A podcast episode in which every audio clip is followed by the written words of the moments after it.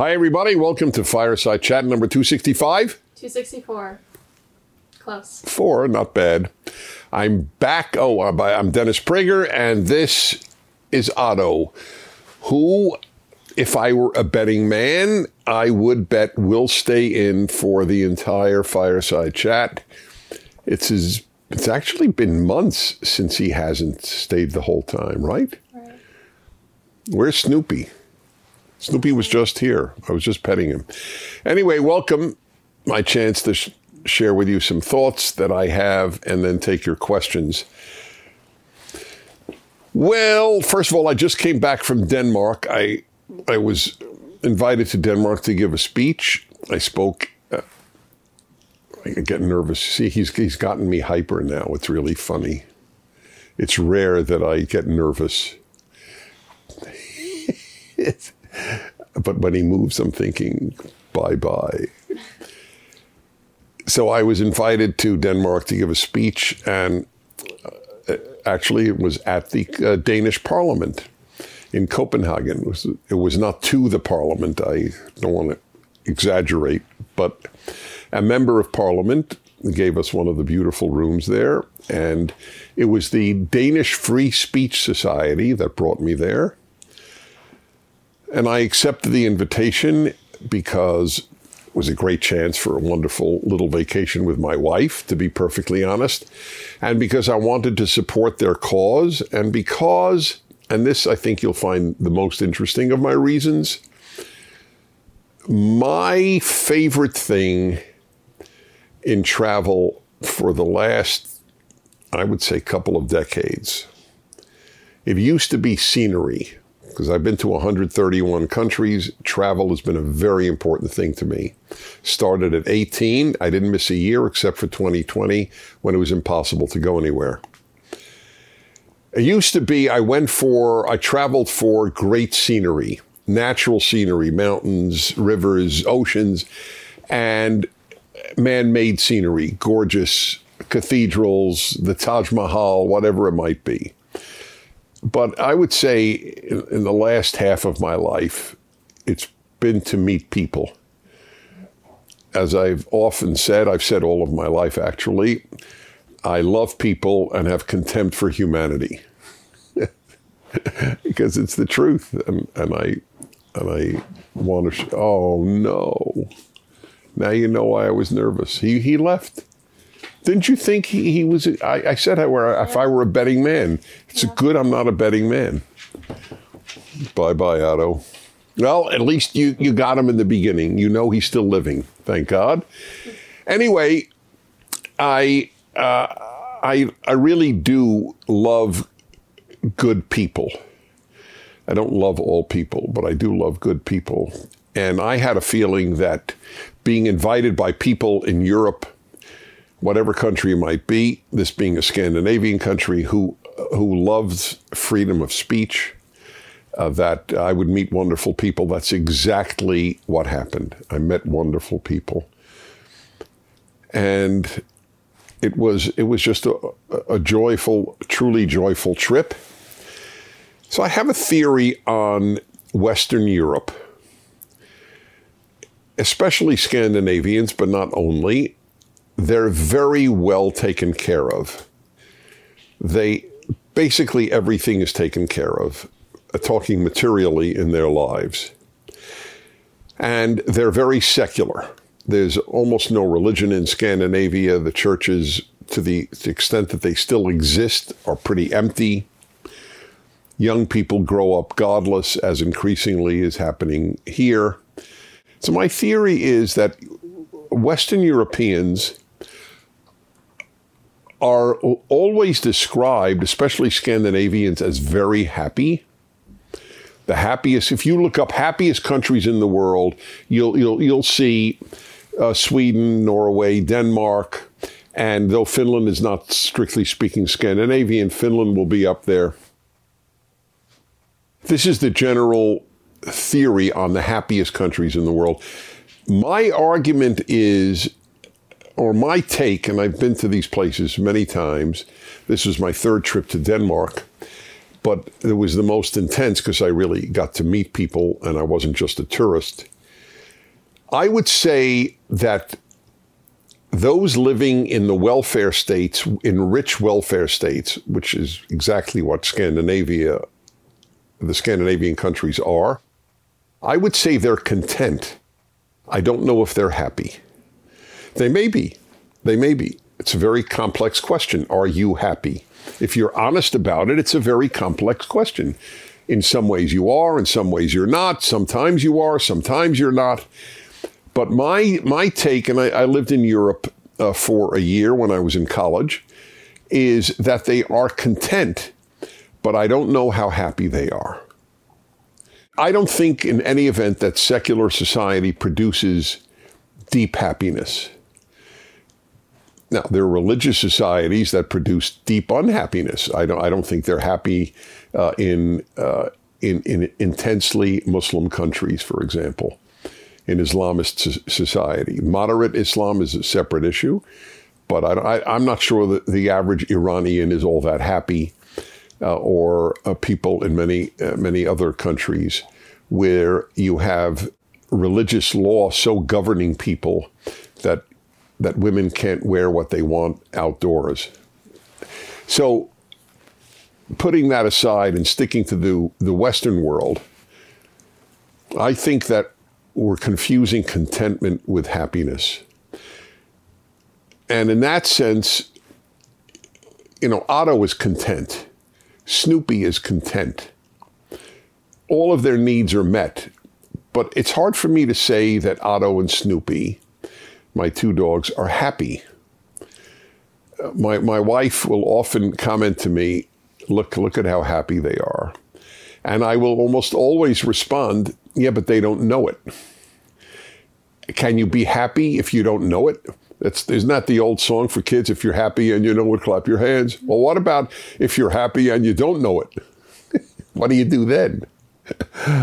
Uh, so it's hard for me to know. It, it, I'd like to know the alcoholism rates in, in Scandinavia. I'd like to know depression rates in Scandinavia. I don't know these things. But I, I only raise this to make a distinction between contentment and happiness. They're not the same thing. By the way, you can be not content and happy. I have a chapter on that, in fact. The purpose of life is not to be content uh, there, uh, I think you should pursue happiness. I don't think you should necessarily pursue contentment. You know, am I content? I'm not content. I, I wish I had written all five volumes of my Bible commentary. I'm only up to volume four. I know that may sound silly, but it's not silly. I'm not content that I haven't finished. I mean, uh, there, there are a whole host of things that that I'm not content with, but I'm, I'm a happy person. The trick in life is not to allow your happiness to depend on your contentment. But we have the opposite case in, in Scandinavia, perhaps, where uh, they really have dissociated happiness and contentment, or they think they're happy and they're really just content. I don't have answers to these questions, but I did want to make that distinction clear, and I feel it whenever I am in Western Europe. If you don't have some transcendent meaning to your life, then you can really only be content. Then real happiness is not available to you. That is my that is my take on life. So, you know, they have free schooling and free health care and, and free uh, you you name it, everything is free. But is there an ultimate meaning to life that no, in a secular world there isn't. You're here for a blink of an eye. That's how long life is. You die and then you're extinct forever. That's cheerful. All right. Anyway, that was that was something I wanted to share. And I did meet um, a number of terrific people, including a 30 year old woman who was a bundle of energetic joy, intelligence, and my wife and I just really fell in love with her. So much so that on the spot, I just said, come to LA and live with us for as long as you want. Which, by the way, my record for doing that, I, that was not my quick record in doing that. There was a German young man in, in my in this room, whom I met because he was playing uh, some games with my uh, with my stepson. They're about the same age, middle mid mid twenties, and he was brought as an au pair right up the street where I live. But the people who brought him hated him, which is hilarious, like a sitcom, because he was conservative. And the last thing these folks, these progressives up the block, I don't know the family, I'm just telling you what he told me. The last thing they expected was that a German young person is a conservative. they're they're very very rare, my friends. They're like unicorns. Anyway, he was telling me this story uh, while seated in here. Again, I'd never met him, and within I would say within 30 minutes, I said, "Come live with us." Since you hate the the people who brought you as an au pair, just live with us. And he stayed with us for I think six months. and he was a total joy. It, it, it worked out. So I, I have, I for whatever reason, I have very great trust in my instincts. And if I if I think well of somebody, and I don't think well that quickly, I don't make super quick judgments on most people. But when I do, bad or good, I trust it. And that's how I felt about this young woman in in Denmark. So just yesterday, uh, we we uh, absolutely uh, establish she'll visit and stay here for a week. Uh, in a few months, and I think I may I may have her on the fireside chat. I think you folks would get a big kick out of it. You want to talk being about being alone? Try being a 30 year old conservative in Denmark a Scandinavian country. Now they exist. She was part of this group, and and but uh, that's exactly what I'm going to ask her. How lonely are you?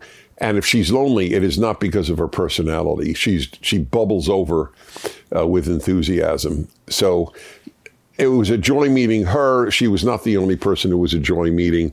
The two uh, women who took care of my wife and me from the beginning, from when we arrived at the airport, uh, the, they were truly uh, two terrific women whom we had, they took us to a, a typical Danish restaurant. And folks, if you like fish, Denmark is heaven. But it's it's not fish as we know it exactly. It's more, I think, I don't know, pickled is the right word, but prepared in a certain way. Anyway, it was not my favorite restaurant, but it was fun to be with those two women. By the way, you'll also find, I think, worthy of note, given shows the impact of the fireside chat. We flew from LA to Warsaw to Copenhagen on the Polish airline LOT, which was a great, really great airline for, for those of you who fly to Europe. Just know that. I give it a thumbs up. So we flew to Warsaw. We were at Warsaw Airport for like 90 minutes, maybe. And sure enough, a, a pilot comes over to me, young guy, and asks for a selfie. Polish pilot. This uh, this is is a wonderful feeling because I I believe that everything I talk about here uh, is universal. I don't know what is just American. The subject may come from America, but the meaning is universal. That's how I feel about my rational Bible. It's universal, in, in and everything I do, I it, I believe it has to apply to everyone, or or what what is the point of it? So th- that was uh, that was the nice nice trip there. One another thought on my mind before I go to your questions. In New, it was at New Hampshire, yes. the beauty contest. Mm-hmm. Yeah. So Miss America, the Miss America pageant has local, a lot of local pageants first until they select each representative from a state. So first it's a little region, then it's a bigger region, and then finally for the whole state, the co- the competition. And in a in a small regional contest for Miss America in New Hampshire, a transgender female won. The individual, if you see the picture, uh, does not look at all like the other contestants, all of whom are young females. The person does not look like a young female, does not look like a female, is a very bulky male who is dressed as a female, essentially. This is not to knock the person. It's not my business.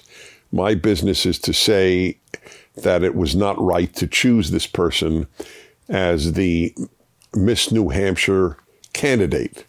I don't think the person will be chosen Miss New Hampshire, uh, but you never know. It was a woke decision, and it wasn't fair to the girls because it was not made on the basis of who is the best candidate among the females here. It was made on the basis of what statement can we make. So that's just not fair to the other girls. The whole the whole trans issue is not fair to girls. When and there's any of these competitions, especially in sports, where you have a physical, biological male competing against young women. And when it was announced that this individual won, all the girls cheered and smiled as if it was the happiest night of their life.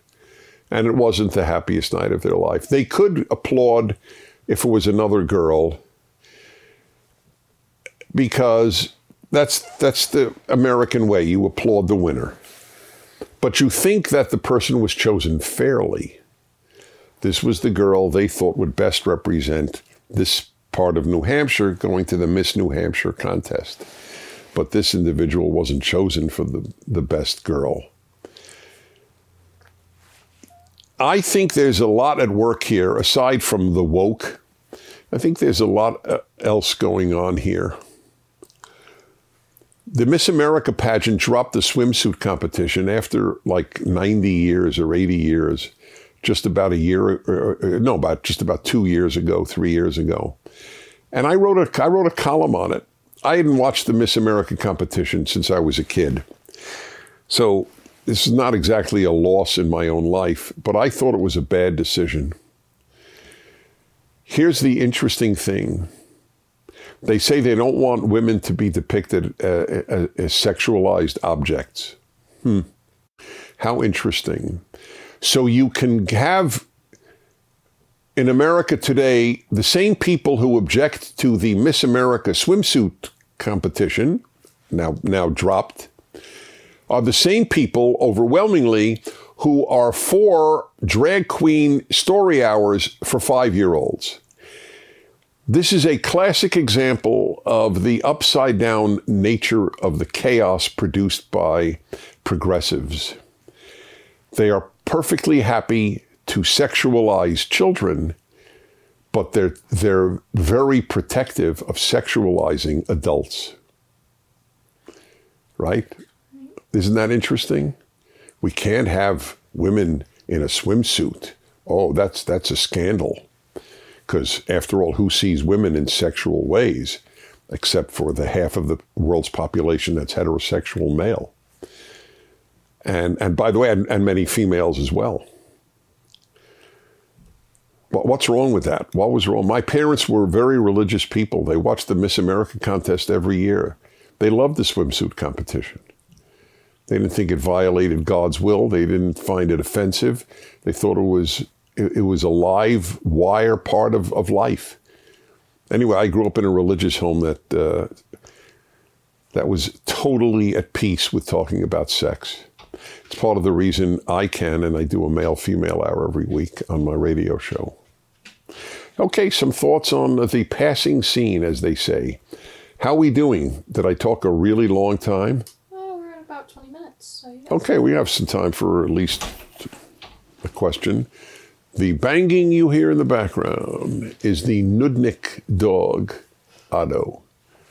Nobody's in there, yeah. We have a black box. It went away. I know it went away. Oh, by the way, hey, hey, hey, I am in the room with the Employee of the Year of PragerU. Happened last night. And it is our dear Megan Burkhart. Thank you. Congratulations. Yeah, thank That's a big deal because Yeah. they're all terrific people and it's over a hundred of them. Yeah. And you didn't you didn't expect it, did you? No, I wasn't expecting it. And your uh, fiance was there. Yeah, he was. I'm very happy for you both, and you deserve it. That was great. All right, here we go. Hi, I'm Caleb, a 21 year old law student from Florida. I was wondering, what are the three most influential biographies that you have read? So, the three most influential bi- biographies that I've read. First, let me tell you all, including Caleb, the easiest and most interesting and I think best way to study history, and I think history is the most important subject, is through biographies. See, big biographies, let's say, you know, Europe in the 20th century, okay? There's too much, there's too much. You, you can't grasp what's happened when you're talking about so many countries in such a big span of time. But if you just read about one figure, let's say Churchill, you would really know World War II well if you just read a biography of Churchill. And I and I read uh, Andrew Roberts' great biography of Churchill. But anyway, off the top of my head, it the the, bio, the the biography that most affected me is listed on the 10 books that most influenced me. That's how big it is. It's the only biography on the list.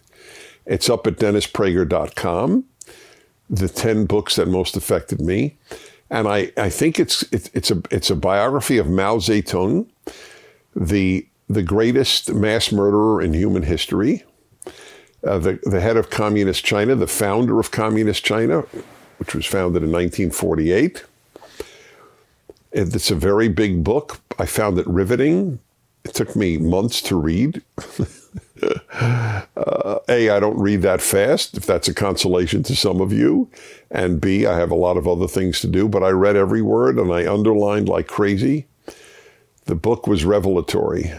And I think it's called Mao, Mao the, the Secret Life, but I don't recall. It's on, it's on dennisprager.com. It's a biography of Mao that that had a big effect on me. And i'll tell you why because it brings me to another one a biography of hitler the second biggest mass murderer in history. Oh no stalin was second hitler's third. And i've read biographies of stalin too. I read biographies of evil men because i want to understand evil. I also love biographies of good men like wilberforce the uh, the Englishman who led the anti-slavery movement, Eric Metaxas's excellent biography of Wilbur Wilberforce, I believe that was his first name. So the Alan Bullock biography of Hitler came out many many years ago. and had a big big impact on me. So did, so did John Toland's biography of Hitler. So this is all the top off the top of my head, and I had a third one. Oh, yes, biography of Moses, located in the second, third, and fourth and fifth books of the Bible. He is, a, he is the most developed character, most written about one in, um, in the Torah, the first five books. And it's quite a sojourn from his birth to his death and he dies at the very end of Deuteronomy. My commentary on Deuteronomy has just come out. Called, they're all called the Rational Bible. And this is very touching. You know who buries Moses when he dies? It's very touching. God.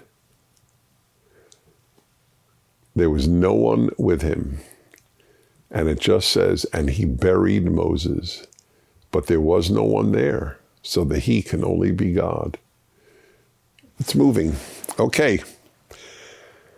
All right, Jenny, 27, Columbus, Ohio. Hello, Mr. Prager. I struggle with severe depression, and I often ask myself, what is the point of life? I am religious, and since you are also religious, I will ask you, what is the point to life? Is it to enjoy God's creation? Is it to serve others? Is it simply to exist? Thank you. I am asked so often, what is the purpose of life? And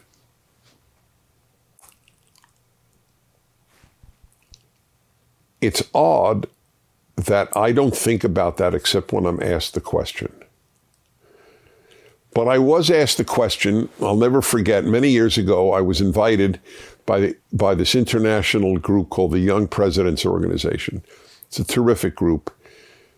And you have to be under 35, I believe it is, and the head of your own business, and the business has to be of a certain size. So you're sort of presidents of a business. Anyway, they invited me to Washington, D.C. to be on a panel with a Catholic priest and a Protestant minister. And obviously, I was the Jew, although I'm not a rabbi, but I sort of qualified because of my books on Judaism. And they said, We're going to ask you questions shotgun style. You won't know the, the questions in advance, which is fine with me. Question number one What is the purpose of life? Or why did God create man? I don't remember. It was one of those two. Okay, and and the, the so the priest and the minister gave answers that most of my Christian friends would answer to that question to glorify God. That's a very uh, beautiful answer. It's a very Christian answer. And here I am, the you know the odd man out as a Jew, and I really sort of played the role of odd man out. And I said, after listening to the beautiful statements of the priest and the minister, I may really disappoint you. But I actually think that God created us to enjoy life. And I still basically think that. Why would he make the world if it wasn't to enjoy it? Uh, it, it, it, puzzles me that people would find that an odd answer. Now, enjoy doesn't mean just having fun. Have, if all you do is have fun, it's an empty life. But to enjoy life in the deepest sense, life, liberty, and the pursuit of happiness. These, these were the great words of the great founders of the United States in the, in the Declaration of Independence. The pursuit of happiness is enjoy life, right? if you're if you are what is the word? You you struggle with severe depression it's very hard for you to enjoy life. My heart breaks for you. It really does. That doesn't mean though that you are bereft of of purpose in life to the extent possible if you can in some way or some ways overcome this depression that doesn't mean that you will be happy go lucky but if you can, you can be an inspiration to others on what to do if you are severely depressed to yet have some joy in life. That's why I don't think there is one answer for everybody on what is the purpose of life. For some, it's to take care of others. For others, it's to find a, a cure for an illness. For others, it's to raise children. For, for others, it, it's to study insects. Thank God there, there are an almost infinite number of answers to that. That's why I, I never wrestle with the question uh, as much as people ask me are wrestling with the question.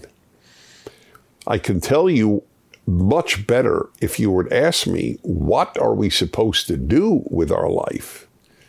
That's different from what is the purpose of life. And we're supposed to increase good in the world and decrease evil in the world. That I do believe. That's different. I am consumed with the question, what does God want from me? I am not consumed with the question, what do I want from God? I'm not only not consumed, I almost never think about it. I do think, what does God want from me?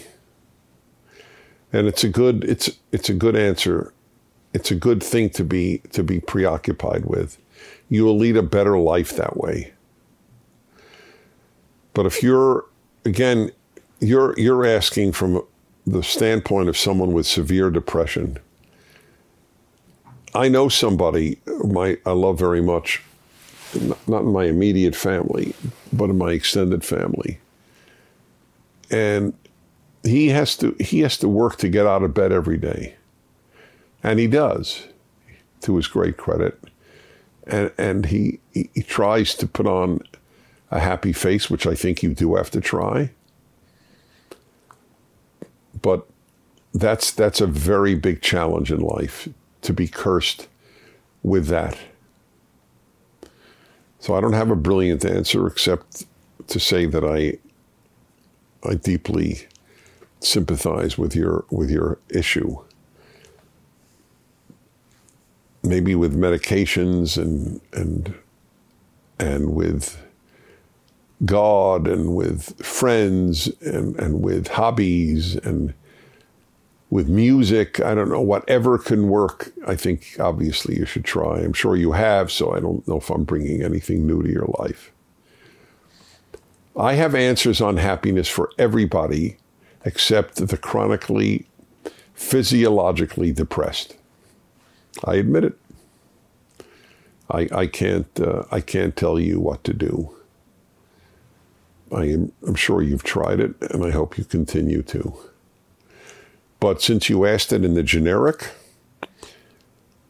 what is the point to life? Well, the truth is, if there is no God, there is no point to life.